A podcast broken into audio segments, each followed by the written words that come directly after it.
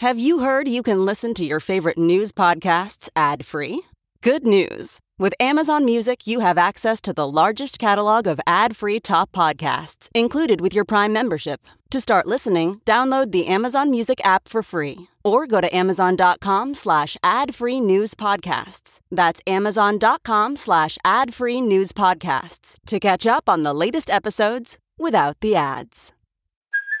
Hey, it's Kaley Cuoco for Priceline. Ready to go to your happy place for a happy price? Well, why didn't you say so? Just download the Priceline app right now and save up to 60% on hotels. So, whether it's Cousin Kevin's Kazoo concert in Kansas City, go Kevin, or Becky's Bachelorette Bash in Bermuda, you never have to miss a trip ever again. So, download the Priceline app today. Your savings are waiting. Go to your happy place for a happy price. Go to your happy price, Priceline. This is the John Fugelsang Podcast. Donald Trump had a very bad day. The Republican Party had a very good day. Really curious to know what your thinking was about today's hearings. Uh, Now, here's my take. A smart Donald Trump, work with me on this theoretical, a smart Donald Trump would bribe someone like Cassidy Hutchinson to give false testimony. Here's a million bucks. Give some false testimony that I went crazy and lunged at the Secret Service agent driving the presidential limo, and he took my hand away and I grabbed his neck. And we have videotape proving that never happened. So go ahead and testify to this. It'll make all the headlines for a day, and then we'll produce the proof that it didn't happen. And that one bit of scandal that's what Donald does. He covers up crimes with scandals. So we talk about the scandals, not the crimes they could disprove it and that would discredit the entire investigation, right? Like OJ and the gloves. Just give us one little thing we can do to give us pictures to make us look innocent. That's what a smart Trump would do. But Donald Trump's not smart. Now, a smart Republican leadership, however, would object to these hearings. A smart Republican leadership would would block having a committee like this in the Senate. They would throw endless fits in protest. Smart Republican establishment would refuse to cooperate with subpoenas. They would act like they still defend Trump to keep the MAGA slobbering goobers in in line, and then they'd let the Democrats destroy Trump for them, thereby letting Democrats destroy their Trump problem. Because guys, the Republican Party is done with Trump. They never wanted him. They realized, like many other rich guys, from billionaires who like golf to Vladimir Putin, they could use this toady to billionaires. They could use this vulgar, burlesque racist from Queens. They could use this clown to help them get what they wanted. And that's what they did. They got more than they ever could have imagined from him. The rich people got incredible tax cuts they didn't need. They got three Supreme Court justices that the Heritage Foundation picked, not Donald Trump. They played Donald Trump. They let Donald Trump insult them all, and they got everything they wanted and more from it. And now they are done. See, everyone's excited that Trump is done. I think a lot of Dems don't realize that the Democrats have just done Mitch McConnell's work for him. Let me explain, and I'll, I'll bring it around to this point. Today was the day we all got to know Cassidy Hutchinson, top aide to former White House Chief of Staff Mark Meadows.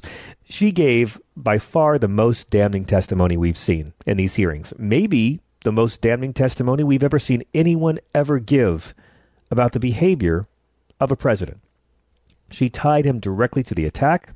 She provided what could be evidence if criminal charges are pursued by Merrick Garland, who, thoughts and prayers, let's hope he's been told about this. Two hours of testimony. This woman's 25 years old. She was 23 when all this happened.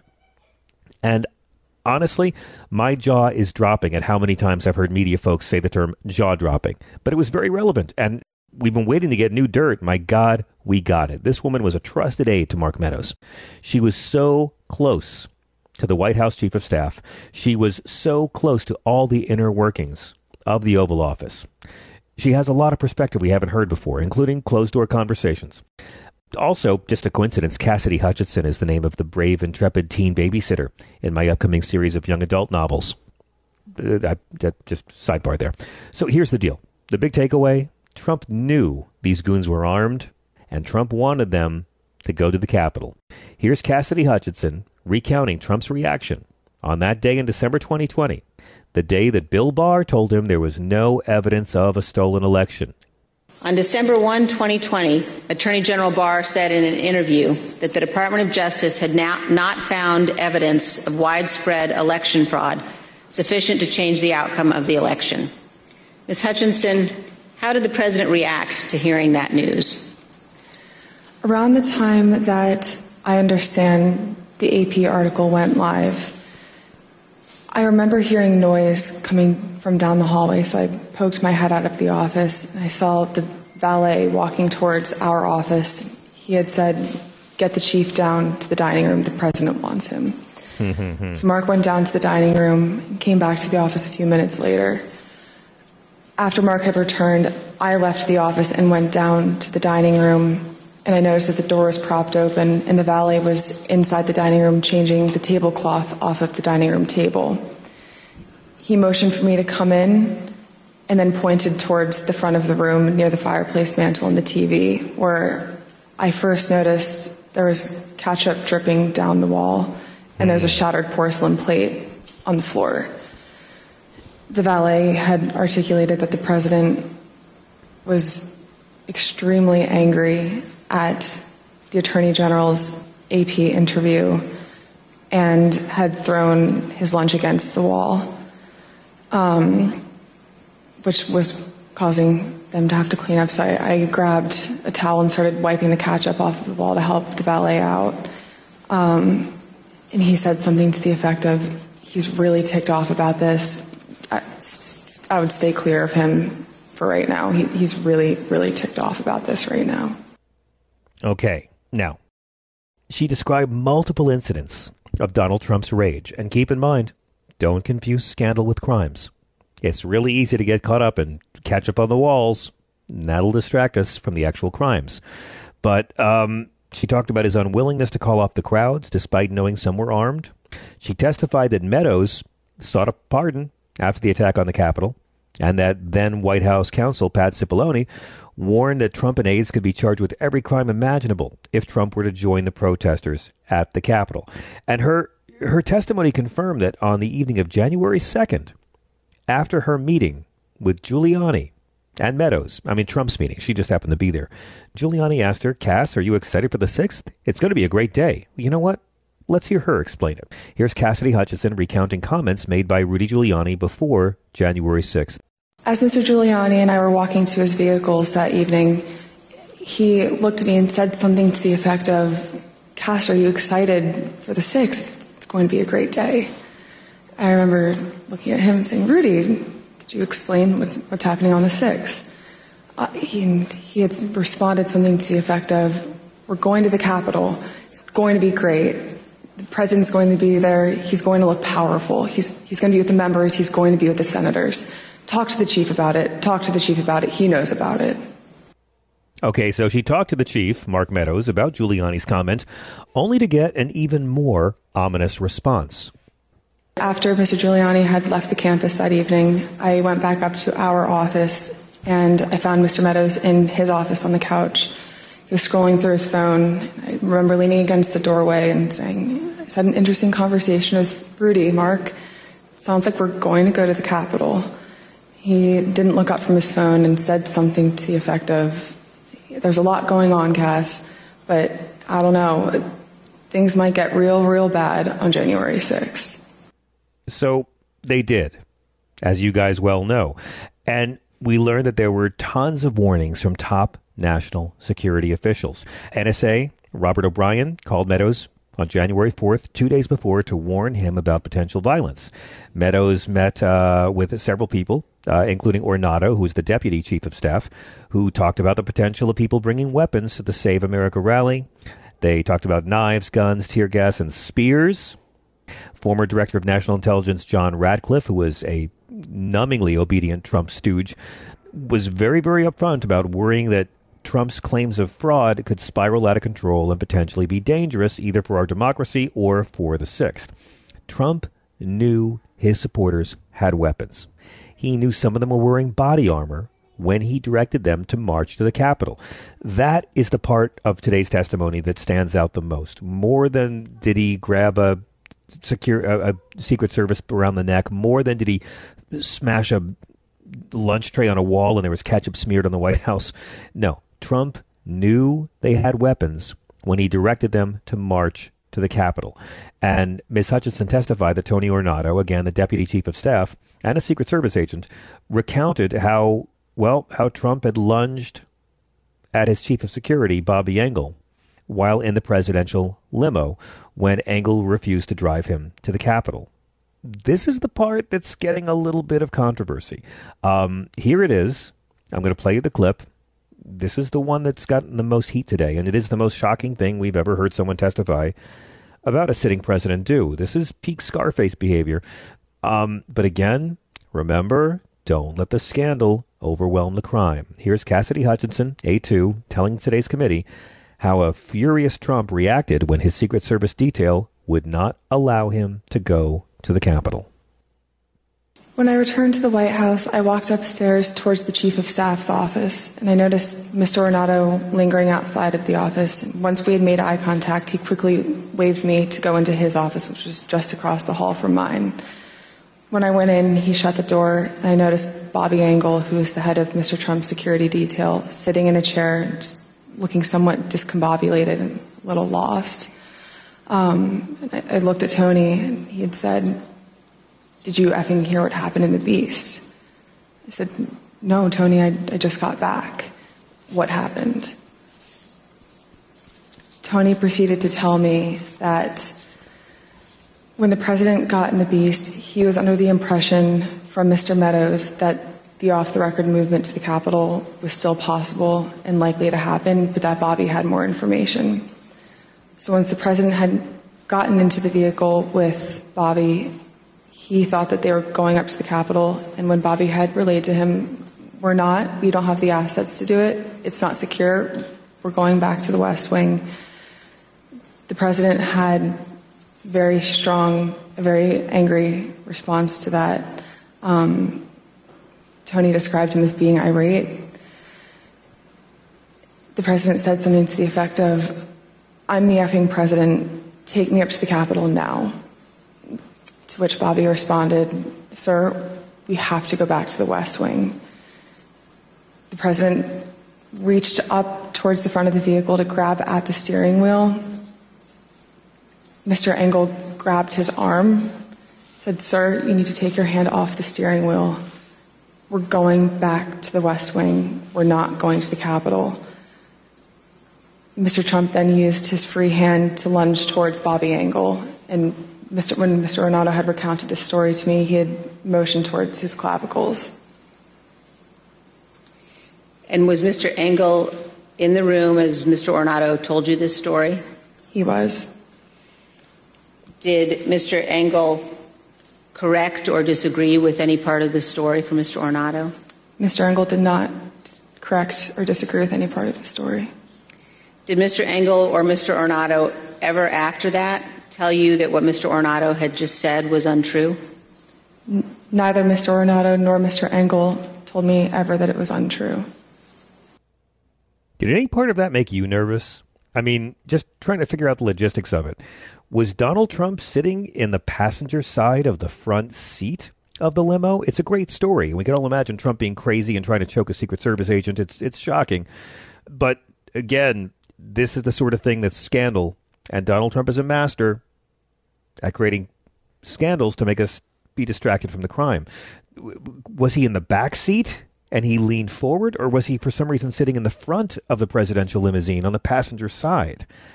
That's the part I don't get. I'm not saying she's lying. She testified truthfully that she was told this. She didn't witness it. She was told this had happened in the limo. I think we need to hear from the man who told her, Tony Ornato. It's kind of weird the committee didn't subpoena him to testify in front of these cameras today. Don't you think? Now, there's already controversy about this. NBC News chief White House correspondent Peter Alexander said a source close to the Secret Service said that both Bobby Engel, the lead agent, and the presidential limousine driver are prepared to testify under oath that neither man was assaulted and Trump never lunged for the steering wheel. ABC News as well had a source say the Secret Service will push back against any allegation of an assault against an agent or of Trump reaching for a steering wheel. But so far tonight, Secret Service is not denying it. The statement they put out said U.S. Secret Service has been cooperating with the Select Committee since its inception in spring 2021 and will continue to do so, including by responding on the record to the committee regarding new allegations surfaced in today's testimony. So, eyes on the prize, guys. Now, let me just bring up really quickly two more characters we haven't mentioned yet. One is Pat Cipollone, White House counsel. He was warning that Trump shouldn't go to the Capitol because, in his words, we're going to get charged with every crime imaginable. And he was right. Here's Cassidy Hutchinson describing her conversation with White House counsel, Pat Cipollone, where he adamantly warned against letting the Trump gang head to the Capitol building. I saw Mr. Cipollone right before I walked out onto West Exec that morning, and Mr. Cipollone said something to the effect of, please make sure we don't go up to the Capitol, Cassidy. Keep in touch with me. We're going to get charged with every crime imaginable if we make that movement happen. Okay, so again, this shows the White House counsel was worried about criminal activity because they knew they would be on the hook for obstructing justice or defrauding the electoral count, a conspiracy to defraud the American people. Now, again, Miss Hutchinson used to work for Steve Scalise. She used to work for Ted Cruz. Then she decided to work for Donald Trump. So I would ask my Democratic friends to just please, please have a take a step back from calling her a hero all day. No doubt she's brave to give this testimony, but she's worked for three of the most despicable people in our entire government. But she was close. Her office was within eyeshot of the Oval Office doors. So we're not going to know what's going to happen. This this wasn't going to be another hearing until July. They made the snap decision yesterday to bring in Miss Hutchinson and to keep her identity very closely guarded because they were afraid for security and knowing that all the suspense would make us all have outsized expectations. Here's another weird part, though. She was represented by a lawyer with a lot of deep ties to Trump and his inner circle. And then recently, she fired that lawyer and got a new attorney who used to be chief of staff to Jeff Sessions, who's also a terrible racist, but Trump fired him. So, is that why she testified? because she changed counsel and counsel advised her to do it? And why at the end of the hearings were they talking about witness tampering and how they may be bringing forth evidence of witness tampering? Did that have anything to do with Miss Hutchinson? Did it have anything to do with why she fired her lawyer? I, I, walked away with this thing with a lot more questions than I hear on the major news media, where people are just having these orgasmic throes of bliss over all this dirt and gossip we learned today. Let's not forget Michael Flynn. They asked if he believed the violence on January 6th was justified morally. He took the fifth. They asked if he believed the violence on January 6th was justified legally. He took the fifth. They asked if he believed in the peaceful transfer of power. He took the fifth. So I have a lot of questions. How did this limousine wheel grabbing work? What witness did who try to tamper with? How could a general of the U.S. military not believe in a peaceful transfer of power? If Trump said, well, they can have weapons. They're not here to hurt me. Who did he think they were there to hurt? He wanted his supporters to attack your capital with weapons. He knew he was inciting an armed insurrection. Finally, here's the thing that troubles me the most. And you can talk me down from a ledge over this. Joe Biden is 79 years old. In two years, when he runs for reelection, he will be 132. And Today, I think, might have been the day Ron DeSantis clinched the GOP nomination. I think that Joe Biden at 137 could beat Donald Trump. I don't think Joe Biden could beat Ron DeSantis. A lot can change. But Trump's flaming out, guys. This is the end of Trumpism right now.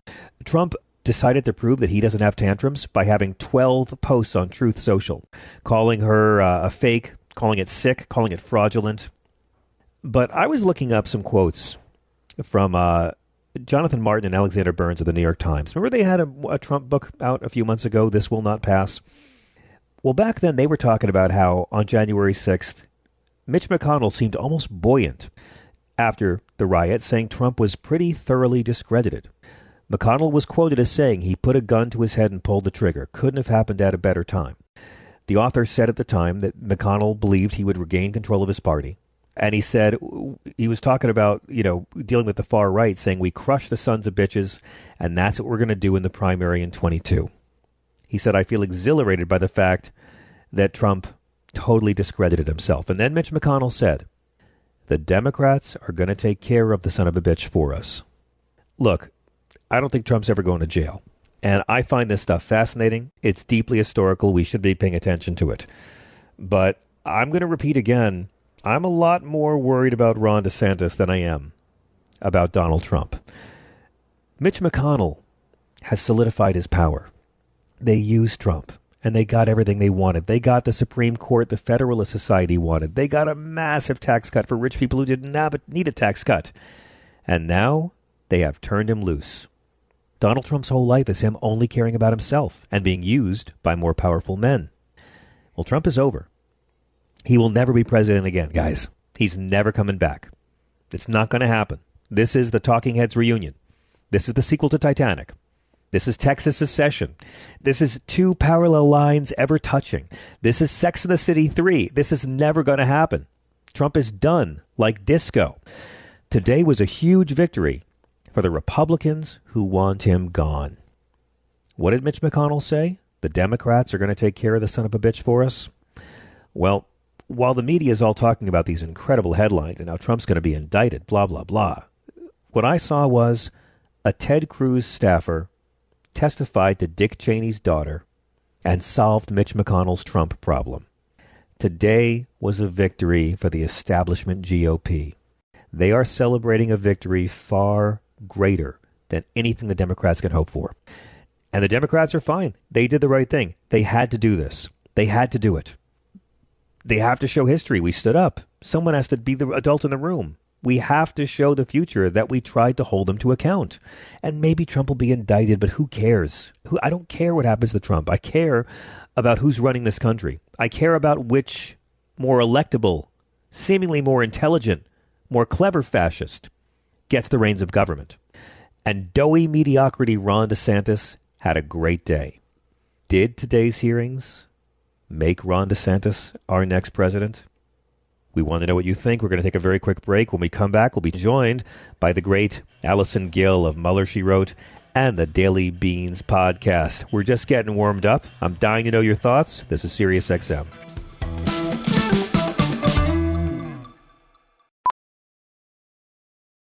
Ophthalmologist Dr. Strauss has seen firsthand how the metaverse is helping surgeons practice the procedures to treat cataracts. Cataracts are the primary cause of avoidable blindness. He works with a virtual reality training platform developed by Fundamental VR and Orbis International to help surgeons develop the muscle memory they need. The result? More confident, capable surgeons. And even more importantly, patients who can see. Explore more stories like Dr. Strauss's at meta.com slash metaverse impact. As you write your life story, you're far from finished. Are you looking to close the book on your job? Maybe turn a page in your career? Be continued at the Georgetown University School of Continuing Studies. Our professional master's degrees and certificates are designed to meet you where you are and take you where you want to go. At Georgetown SCS, the learning never stops, and neither do you. Write your next chapter be continued at scs.georgetown.edu slash podcast.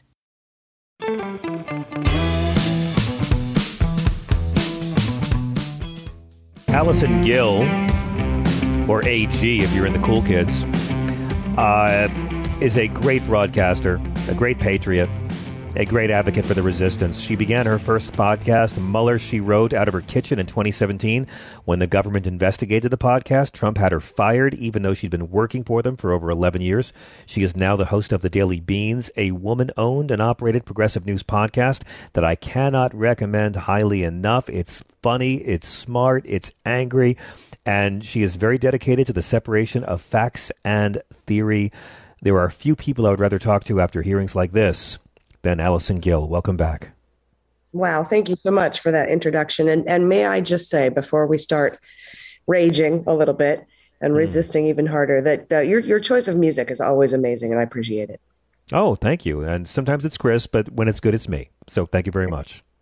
uh, Um, you know, there's so much to unpack here with Cassidy Hutchinson.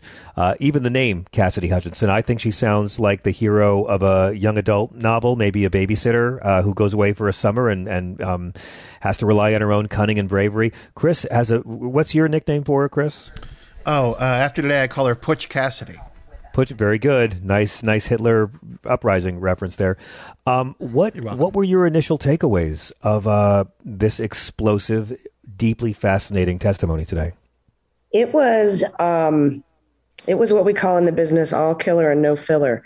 Uh, it went so fast and so quickly with just hit after hit.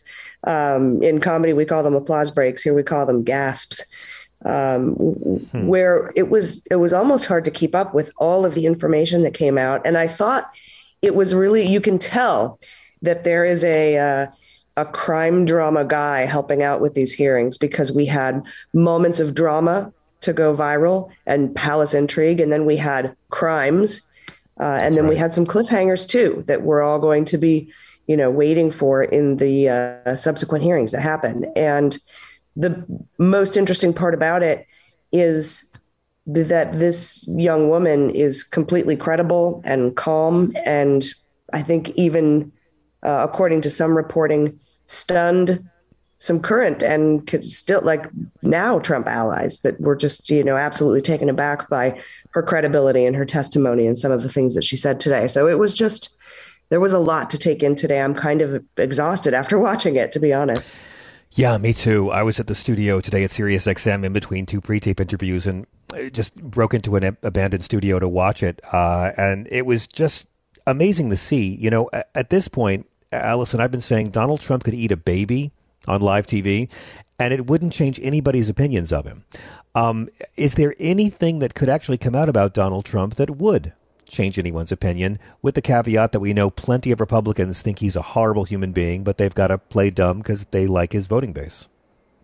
Well, I think that there's a, a, a particular percentage of his base that's never going to change. Um, they're they're in that cult mentality. The more you tell them facts, the the harder they dig in. That's just the psychology of it. Yeah. But I saw a lot of folks who don't pay attention to politics much, if at all, commenting today on social media uh, about how, you know, hey, I don't follow this much, but wow, I guess he ordered that they take the the metal detectors away and wanted to send armed guys, armed people to the Capitol and people died that day. Like, I think that there are a lot of people who haven't been paying attention that are now or will now pay attention. I think you're right. I, I was surprised that there were so many revelations because a lot of the revelations we've seen have been shocking, but they're things that have already been reported. And when you consider just how many leaks came out of this White House, I mean, you know, this White House leaked constantly, and I think it was Trump half the time leaking to Maggie Haberman directly. Um, I think anytime there was a story about how Ivanka and Jared were trying to be moderating influences, it was always Ivanka and Jared leaking. But there was so much we never heard of already, like like that Mark Meadows and Giuliani were looking for pardons after January 6th. The fact mm-hmm. that Trump knew members of the crowd were armed but still wanted the metal detectors removed we haven't heard anything like that. And of course, the fury um, in this contested anecdote that the Secret Service agents wouldn't take him to the Capitol after his speech at the Ellipse, and how he allegedly lunged at his chief of security and the wheel of the vehicle. It, takes a lot to surprise me at this point, Allison. That surprised me. Yeah, uh, myself included. I also didn't expect to hear, excuse me, the cliffhanger today that we heard about she just sort of glossed over it that Rudy kept bringing up the Oath Keepers and the Proud Boys in the White House in the Oval Office. Right. And to you know, yesterday, if you had asked me what what we should charge Trump with, I would have said obstructing an official proceeding. We don't have enough evidence for seditious conspiracy. Today, I think we might. What about obstruction of Congress?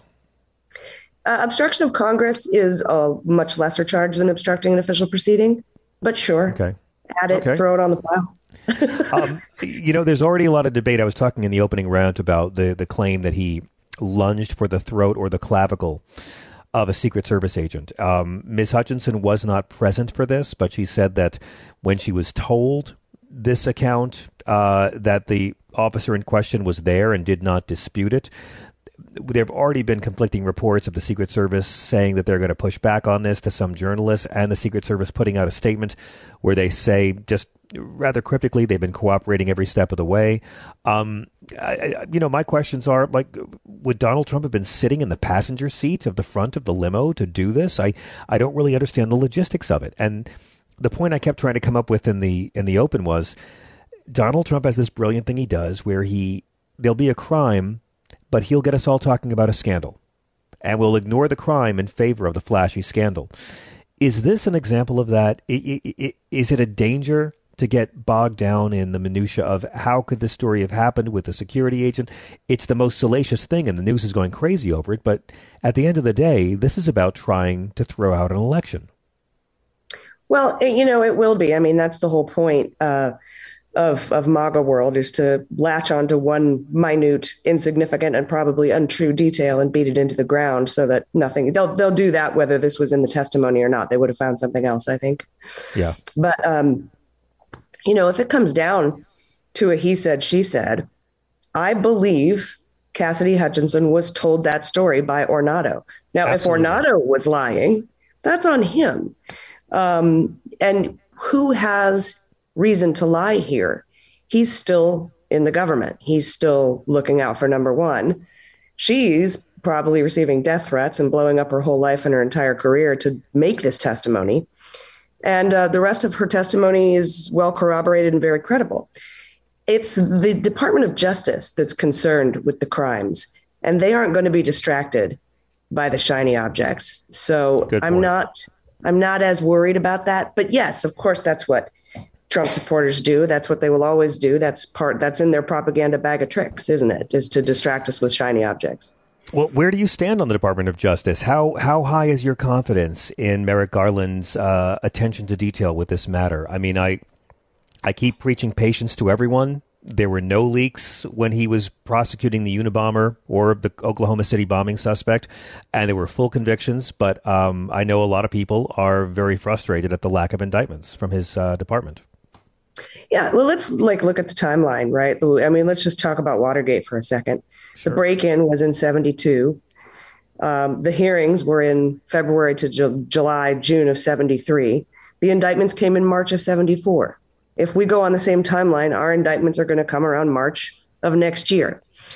Uh, and this is 10 times more complex. And, you know, a lot of folks like to argue that we have more technology. It should go faster today. But technology actually bogs down investigations because you have to get every single email, text message, signal message, cloud. We have terabytes of data. All of it has to be provided to the defense. So if we're going by timelines, just strict timelines, we're looking at next year sometime. Yeah. Um, it might come sooner than that. But I do have faith in Matt Graves who is the person who's actually running the 1 6 investigation out of the US, the DC US Attorney's Office. He got there in November, and he was the one who was able to fix and charge seditious conspiracy for Oath Keepers and Proud Boys. That's right. Which says to me he's he's gutsy. He's not afraid to bring seditious conspiracy charges, which are historically loser charges no one's won a seditious conspiracy case in like the last hundred years in this country. In fact, they've lost most of them, and they were pretty pretty good cases too.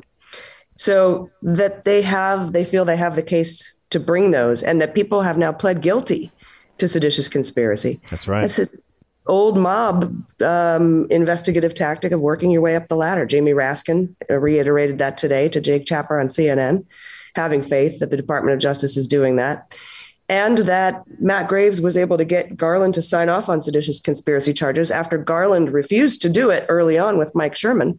That's right. Is uh, frankly a justice miracle. So I think we've got we have a Department of Justice and we have a U.S. Attorney in Matt Graves who are willing to bring the hard charges in politically charged cases. Will they bring them in this case? We'll see. But I can't imagine they wouldn't be prosecuting or, or investigating or prosecuting uh, Donald Trump, especially after today. What did you think of former General Michael Flynn? And again, this testimony was sort of like just sprinkles on the sundae they gave us, um, more or less coming out and saying that he he, he refused to to to address whether or not he believed in having a peaceful transfer of power. Yeah, and it wasn't even just that he refused to say that. he he was saying that if I answer your question, it will incriminate me. Exactly. Like that's bonkers. Now he's probably How do you gunshot. unpack that? How do you unpack that? I can't. I, I frankly, I can't, and I don't understand why he's not being recalled by the military uh, to be court-martialed for these crimes. Yeah, uh, that is something that can happen. But he shouldn't be getting a retiree's uh, benefits. He shouldn't be getting veterans benefits. He's a traitor. Every time he said fifth, fifth, I thought, yeah, that's the percentage of your pension you should be allowed to keep. You're a fifth. That's it. Um, you know, it, it is interesting uh, when you look at these hearings how we keep hearing this word stunned from our Republican friends. Stunned. The word stunned was trending nationwide on Twitter today. Stunned. Allison, after family separation, after injecting disinfectant, who who's stunned by anything this man would do? I mean, is is anyone surprised by this? I mean, even on Fox News, Martha MacCallum is is defending him while acknowledging it's probably true. Who could be stunned at this point? Yeah, I like to say I'm shocked but not surprised. Yeah. Um, mainly because I I will never be surprised at the depths to which they will go, but I am often shocked by the means by like but like your mind and my mind we can't write this stuff because these kinds of evil things don't occur to us. And so it, it can shock us. But what i think is interesting is that I, I want to at least for for myself i want to say anybody who's wants to jump ship from the trump train or whatever boat parade that i welcome you yeah. Because We we, do to. see a lot of, uh, no, F you, I told you so. You didn't listen to me when I said it earlier Yeah. for the last five years. But I think it's very important that it's, it's hard to scream for people to change and then give them no room to do so. And so while I never would praise Liz Cheney or, you know, po- politically or Cassidy Hutchinson's past for her decisions, I'm certainly not going to block her from from joining the good side. Um, you're exactly right about the I told you so, especially because there may be a lot of Republicans who went along with this overturn Roe v. Wade thing for the last few decades because they never thought they'd actually do it. I have to believe that there are uh, a number of conservative people in red states and blue states who are very uncomfortable with the thought of criminalizing abortion rights. Maybe they don't like abortion. Maybe they go to a church and their friends don't like it. But now that it's finally come to the point of criminalization, I, I've been waiting to ask your thoughts on the shock that was, again, shocked but not surprised on Friday and what this might mean in terms of both people coming over uh, to this side and having maybe some buyer's remorse, and, and also what it could mean politically for the upcoming election and the next few elections to come. Well, we've been told historically, and and and well, not we've been told, but historically, uh, the incumbent party loses the first midterm election. However, this year we've had an insurrection. Not this year, but you know this Yeah. particular midterm. Since the last election, we've had an insurrection. We've had the overturning of Roe, uh, along with a lot of other rights that have been gutted by this very uh, Christo-fascist Supreme Court. Uh, and I think that that could actually make a, a very big difference um, as far as the elections are concerned. As, as far as the I told you so, yeah, we, we those of us that saw this coming in 2016, we saw it coming, and a lot of people didn't. Um, and we should welcome them to vote uh, properly this time and not discourage that. Uh, but there is a lot of anger. I had a really rough weekend. I frankly was again not surprised but shocked that it, the the original Alito draft that leaked is the one that made it into the final decision. And again, I think that that mm-hmm. was the the purpose of leaking it in the first place was to keep it as is. Yep. Have you noticed we haven't heard too much from John Roberts' office about finding the identity of the leaker? I mean, they knew from the beginning how unpopular this ruling would be historically, and they tried to divert the narrative. First, instead of talking about criminalizing Roe, we spent a week talking about who could the leaker be. Then we spent a week talking about, oh, these people outside the judges' homes, and they tried to keep shifting the narrative. Some guy outside uh, Kavanaugh's home has an unloaded gun and calls the cops on himself. And for a week, we've got to talk about this assassination attempt. It seems now they've got to really sit with it. Have you heard anything about the leaker of the draft? It's disappeared. Yeah, no, and I'm not sure that we will. But speaking of Ginni Thomas, did you see Please. that she? Uh, did you see today that she, when you know, last week when she's like, "Oh, I'll testify to anything. I'll come in and I'll testify. I'm not afraid to testify." And today she's decided not to testify. What a shock! The, I know. I whoa, didn't see that coming a mile away. It's another one of those distraction things, the things people talk about that never come to fruition. Uh, but I do want to mention, you know, some some folks were were positing that the Roe decision was a, a distraction from the coup. Some people were positing that the, this hearing was a distraction from Roe. Yeah. I just want to make sure that every everyone understands that the overturning of Roe is part of the coup. Yes. Yes. Getting rid of the separation of church and state is part of the coup. And I, I can't help but I'm going to keep on talking about this. We're talking about Trump when we should be talking about Mitch McConnell. Speaker Pelosi refers to this court as the Trump McConnell court. And I think a lot more people have to do that because Mitch McConnell, to me, gets a lot more credit for the court's makeup than Donald Trump. Mitch McConnell just handed him the Federalist Society's picks. But this has been building for a very long time, and I, I really felt today, Allison, that today was a win for Mitch McConnell who finally did what what the book "This Shall Not Pass" claimed he said a year ago. He got the Democrats to take care of Trump, and I think it was a win for Ron DeSantis, who now seems to have a very clear runway to taking off and achieving the GOP nomination in two years. Yeah, well, it was going to be him or Trump, right? So, I, um, I, I'm a little I'm very scared of Ron DeSantis because you know I've been saying uh, as we've been watching these hearings unfold, as been, we've been under, hearing about the Department of Justice and their widening investigation into what happened to the coup. When we heard about Julia Eastman sending an email, putting it in an email to Rudy Giuliani, "Hey, am I is that pardon list still a thing? I'd like to yeah. get on that." And I'm like, "Thank God these these these seditious conspiracists are dumb." Because next time they might not be.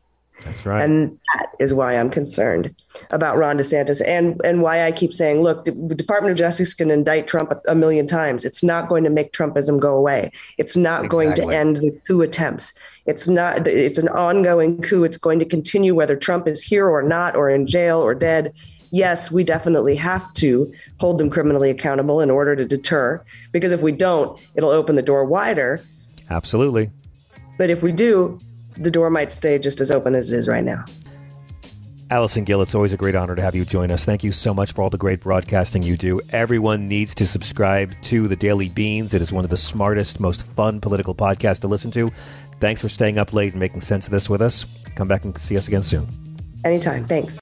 Okay, we got to hit a break. We will be right back in a second.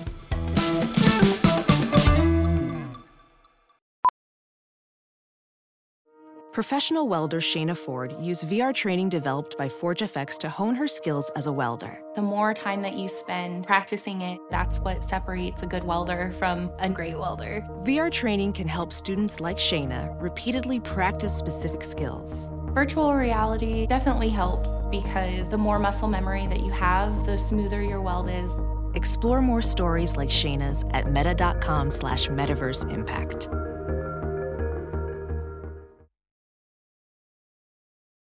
Ready to elevate your home? Picture this central heating, a cozy fireplace, or your dream walk in closet. Build a backyard oasis, go green with solar panels, or start a business. It's all possible with Figure's home equity line of credit. Unlock up to $400,000. Apply online in five minutes, funding in as little as five days. Head to figure.com and transform your home. Figure Lending LLC, DBA Figure, Equal Opportunity Lender, NMLS 1717824. Terms and conditions apply. Visit figure.com for more information. For licensing information, go to www.nmlsconsumeraccess.org.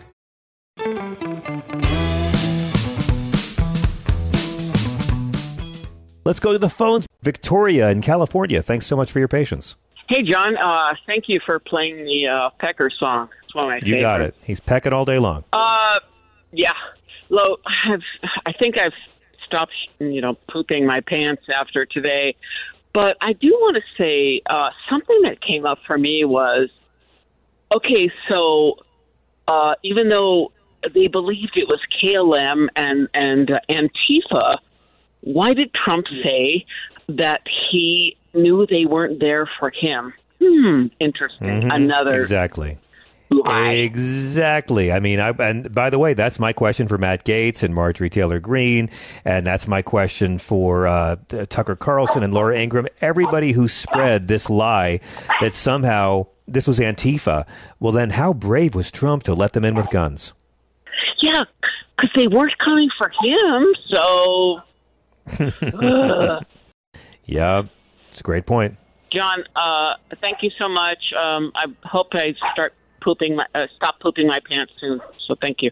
I deeply hope, on behalf of uh, the state of California, you can get beyond that as well. Yeah, but thank you for the imagery. I needed that tonight. Thanks a lot.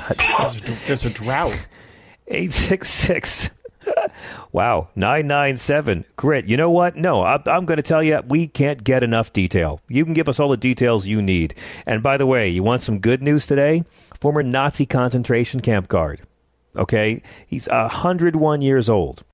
He was sentenced to prison for five years in Germany today after being convicted of 3,518 counts of accessory to murder. He denied he was an SS guard at the Sachsenhausen concentration camp near Berlin from 42 to 45. He argued he was working on a farm at the time, but prosecutors used documents about an SS guard with his name, date, and birthplace to bring him to justice after 80 years. They put away a 101 year old Nazi today. We'll be right back.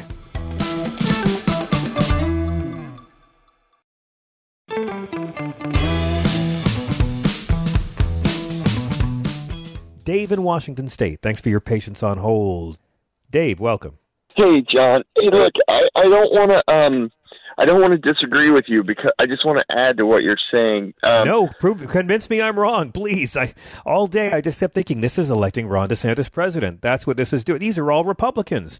This woman's a Republican talking to Liz Cheney. Oh my God, this is what this is what they're doing. They're cutting off their Trump tumor.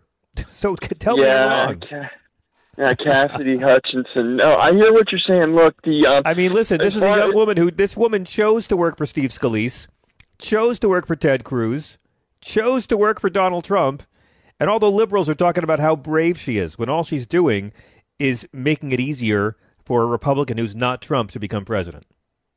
Yeah, look, as far as Ron DeSantis goes, there's a poison pill there. They've in, they've inserted it. Ron DeSantis is eventually going to have to come clean on what he thinks about uh, you know, January 6th. And um he's kind no of no one's going to care. No one's no one's going to care. The people who don't care now won't care then. Ron DeSantis has got every Trump voter in his pocket because he's already shown how cruel he will be to marginalized groups. Now he all he's already got the primary tied up. You've got to be as evil as possible to clinch the nomination. Then you've got to be the compassionate conservative to try to win the general, right? So I mean, he's already halfway there. Well, all I can tell you is what they've done to me for years. Okay, and and th- this there was a lawyer saying when they were talking about Donald Trump and he he bilked all these people out of money, um, you know, through donations, right? The lawyer said one thing. He said someone will have to complain. There has to be an injured party. He goes, there may be, but I- I don't see one. You know, and here's the thing: is um, these these Trumpers and and the ideology it, the, the the best purveyor of ideology is Steve Bannon. They are um they can identify liberals. I mean either right or wrong. Uh, They, I mean, uh, you know, they can identify liberals just from sight. I know I was always targeted. I know years ago, I I had I worked for a very conservative colonel there in Korea. He was having trouble with this was way before Trump. He was having trouble with all these uh, Apache helicopter pilots under him. He was having trouble with them uh, not understanding why there's a North and South Korea. All they knew was Koreans smell and they are weird and they don't want to be here. They would show up to fly the H-64 drunk. You know, they had a whole room dedicated to porn. and he asked me to give a briefing because he said his things are getting out of control. And he asked me to give a briefing on why we are there, why the United States is there, right? I said, "Oh man, I don't want involved in this. I just recited the facts." Okay. He said, "I." He was so grateful, man. He said, "I am forever in your debt." Blah blah. I couldn't believe what was going on, right? Right. Well, you know, I was identified as just a liberal, and you know, this went on for years. And sometimes they do. Look, I had to constantly be on guard for um, nonsense. They would try to own me own the own the the Korea guy, right? They would try to own me by by giving me these little nonsense uh, things to put out as fact, so they could ridicule me, right? Right. And and this is um this is maybe what they're doing with this Cassidy Hutchinson. What worries me, what worries me is I see their main target now is Lloyd Austin, and to to, to troll him, to own him, to it's going to Lloyd Austin, the the lives of secretary, the Secretary of Defense. Yes, I see that. I'm, I mean, you know, I don't. I know you don't have a lot of time, so I'll just come right to the point.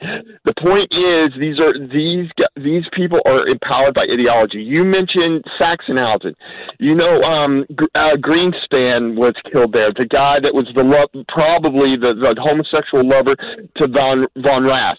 Von Wait, wait, was wait, wait, What's the ideolo- What's the ideology? I think they're being guided by sheer tribalism. I don't think they have ideology. I think the people who Yes. pay the people who give them right wing news have ideology. But what do they believe? What's their ideology? It's blind obedience to Trump and owning libs. That's all conservatism is now.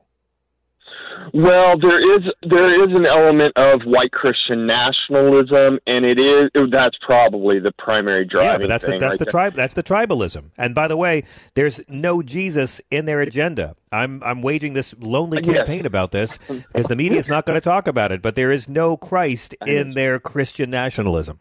Yes, John. They and the other believe day, nothing. They believe what they feel like. That's what their conviction is. Me, me, me. I'm on the right side. I have the right God. God likes me, and fuck you. And that's the extent of their. Uh, uh, I mean, of, of their worldview, of their of their philosophy, legislatively. Well, and I said a horrible thing the other day. I said that the, the Nazi in Nazi Germany, the predominantly they were predominantly Roman Catholic with some, you know, with some Protestants. But the bottom line is, is I said it's not deviant Christianity. We believe it is. Okay, it is not. The Nazis were not deviant Christians. What they were are normal German Christians in a deviant situation, a deviant environment. That environment that that deviant environment that, that a good-hearted American Christians find themselves in, that deviant environment is being created by Trump, Bannon, and, and those minions, man.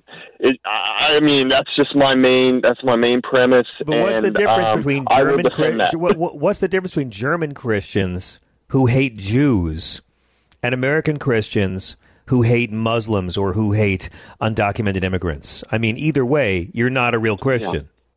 Right, but the thing It's is, tribalism. You know, There's no yeah, yeah, tri-. Well, tribalism is a big part of it, and pr- predominantly it's European tribalism, patriarchy, white male tribal chief. Okay, um, it is um, I don't know the Thanes. Uh, in Anglo-Saxon history, it was Thanes. You know, they uh, basically, you know, and I brought this up before. The Magna Carta, uh, the Magna Carta, this critical race theory is equivalent to the Magna Carta.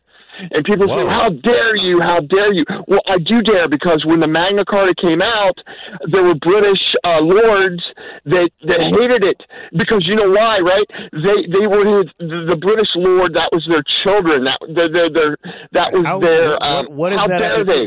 But what does that have to do with critical race theory? Because all right, the Magna Carta. I, I'm, a, said, I'm a fan of wacky premises, but the Magna Carta and and Yeah. teaching teaching institutionalized racism woven into a culture over generations. No, no, no. Opposing, opposing critical race.